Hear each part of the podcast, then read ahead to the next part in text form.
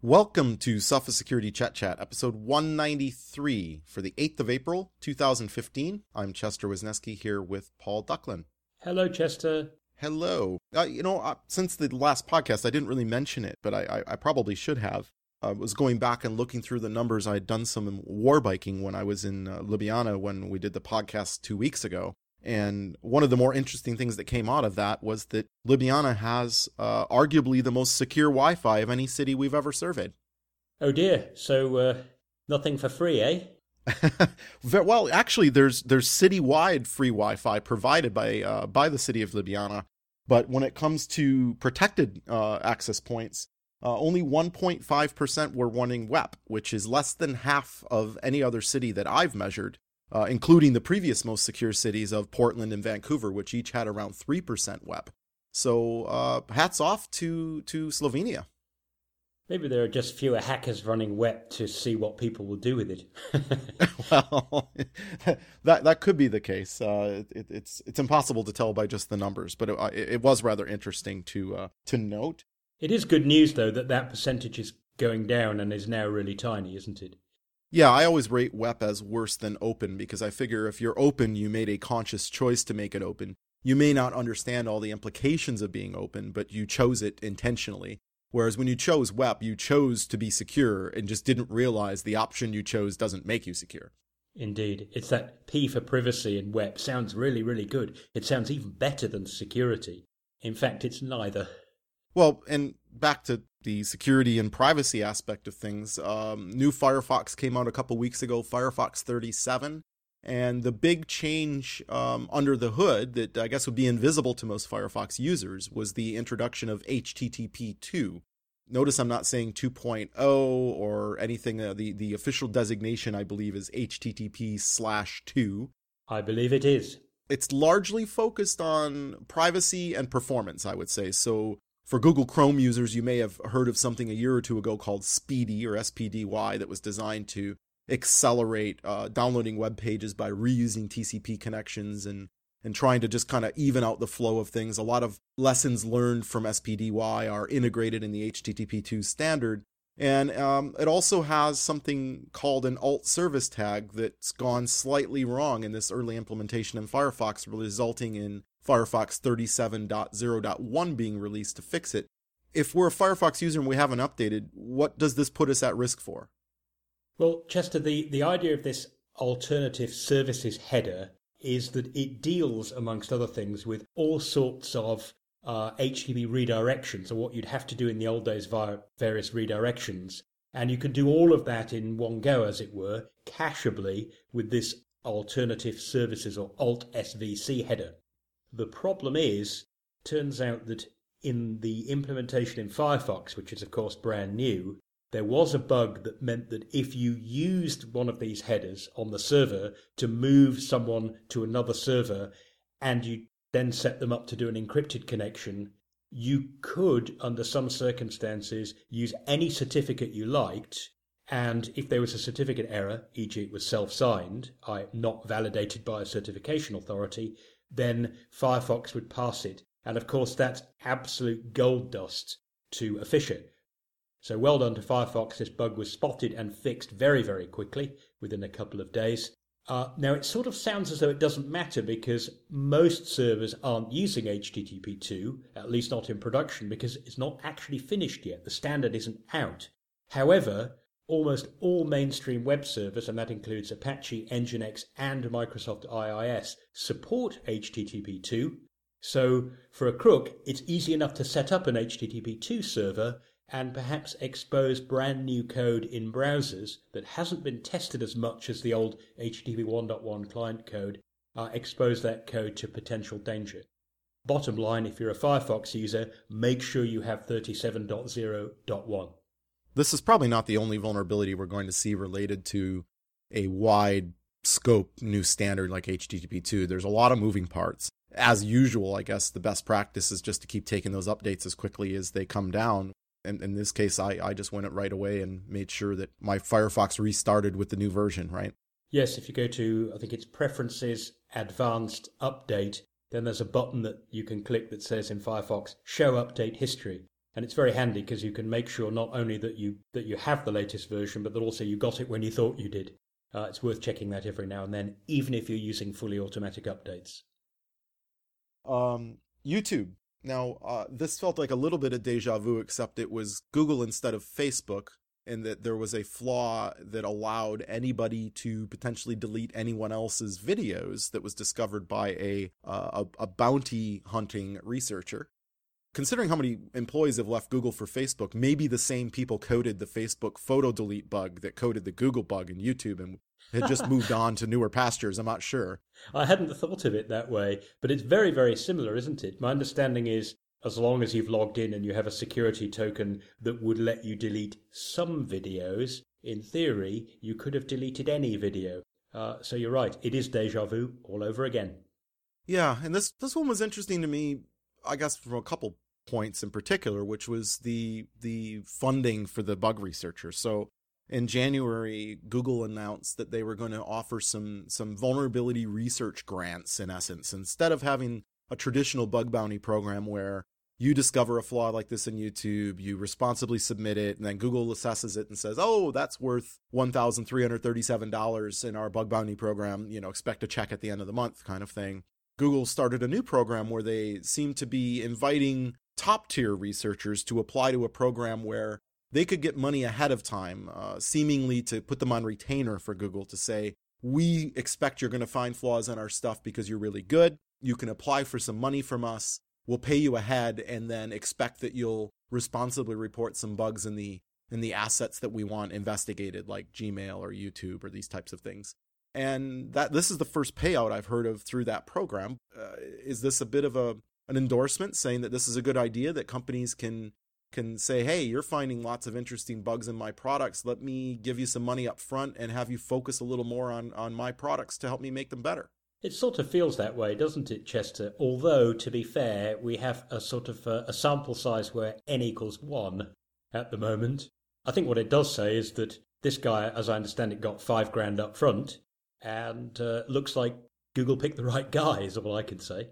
Well, yeah, I guess the advantage for companies like Google is that they get to say, we want you to focus on our stuff instead of looking at also participating in LinkedIn and Facebook's bug bounty programs. You know, maybe if we, instead of you splitting your time wherever you think you're going to make the most money, we can maybe show a little commitment and make sure you spend extra time on our stuff because we really, we really want to make sure we improve our security. Well, as Charlie Miller said, uh, what was it, two, three years ago, no more free bugs. I suppose that's fair enough. Uh, Google's deal, uh, it's not exclusive, is it? I mean, no. You can still find bugs in other people's products. So I guess if you're good at it, you'll probably augment your income from other sources. What surprised me about this a lot, Chester, is that you would have thought after that Facebook thing, which kind of looks almost the same, doesn't it, that someone at Google would have said, you know, maybe we should try that Facebook photo thing on our video service and see what happens. True enough. Now, there was another story that we covered on Naked Security related to mobile tracking, which I guess tangentially involves Android, uh, which is this idea that you're being tracked over five thousand times a day, depending on your application mix, if you've said okay to all these things that prompt you and say, hey, this app would like access to your location information. You know, is it okay to share that? Now, my reaction initially was, well, this may not be a typical user situation. I mean, five thousand a day kind of depends upon the types of apps you may choose to install. For example, on my device, I don't use Foursquare. I don't use Facebook. I don't have location enabled on Twitter. Are you serious, Chester? You don't use Foursquare? No. I mean, in fact, I, te- I tell everyone where I'm at on the podcast. Yeah, but that's... oh, I'm in Slovenia. That's no good. You need to know where you can meet cool new people. They need to know which street corner you're on, Chester. But, uh, well, so I guess that's the question. So this five thousand, is it is it a scare tactic? Or is it true that maybe a more typical user who's less conscious of how this information may be used or abused when it's shared actually is being checked up on five thousand times a day? The wording could have, at least in the app they used that warned you about what was happening with your location data, the wording could have been a bit clearer because it talks about your location has been shared so many times. To me, it implies that an app's read in that data and then sent it out into the cloud, either back to its own service or distributed to some other third-party service, so somebody else, somewhere else, knows where you are. Um, but I think what they meant is that your location's been requested by an app that you've approved to access location services, and there's no granularity for that on Android, of course, that many times in a day. Well, I think a lot of people are lured by some of the benefits other than meeting your friends uh, when you're out and about. And, you know, we know that, for example, Google seems to track location data of Google Maps and navigation users to show traffic congestion, and people really benefit from that. They can look at a Google map and say, oh, wow, look, you know, uh, this particular street is super busy today uh, because there's a car accident and this other one's not. And, and some of that, of course, comes from public databases, but a lot of it seems to come from sensor data of Android users and, and how quickly they're moving in their cars. And I guess that's the question that is difficult to answer with a lot of these apps. You know, the Sophos app asks you for location information, not because Sophos actually cares where you're at, but if you lose your phone and you want us to identify where it's located and maybe remotely erase it, but depending on where you may have lost it, we need to be able to have that location information to be able to show you on a map where you may have lost your phone. Indeed. And of course, the problem is that we can only ask, at least on Android, up front. You then have to decide, do I trust Sophos to read that data, know where I am, but only to report it and make use of that data when it's actually important, like when I say, hey, I need to know where my phone is because I've lost it. As you say, it's very difficult to know when an app is doing the right thing with that location data. So it's a thorny problem that you've got to you've got to give the rights in case the app needs it in future, and then hope that when it does read the data and finds it needs to act upon it, that it does so responsibly. I guess what the real issue here is, it's it's the same debate we always have whenever privacy comes up, which is privacy is a currency ultimately, right? Okay, so I'm trading my location information for what? In the case of Sophos, you're trading it to be able to identify where you lost your phone. In the case of Google Maps, you're trading it for this free navigation utility that's got all these extra layers. But when you're saying yes to Facebook or Foursquare or Twitter, what what is the trade-off there? Oh, you're you're allowing someone to, to identify where you took a selfie.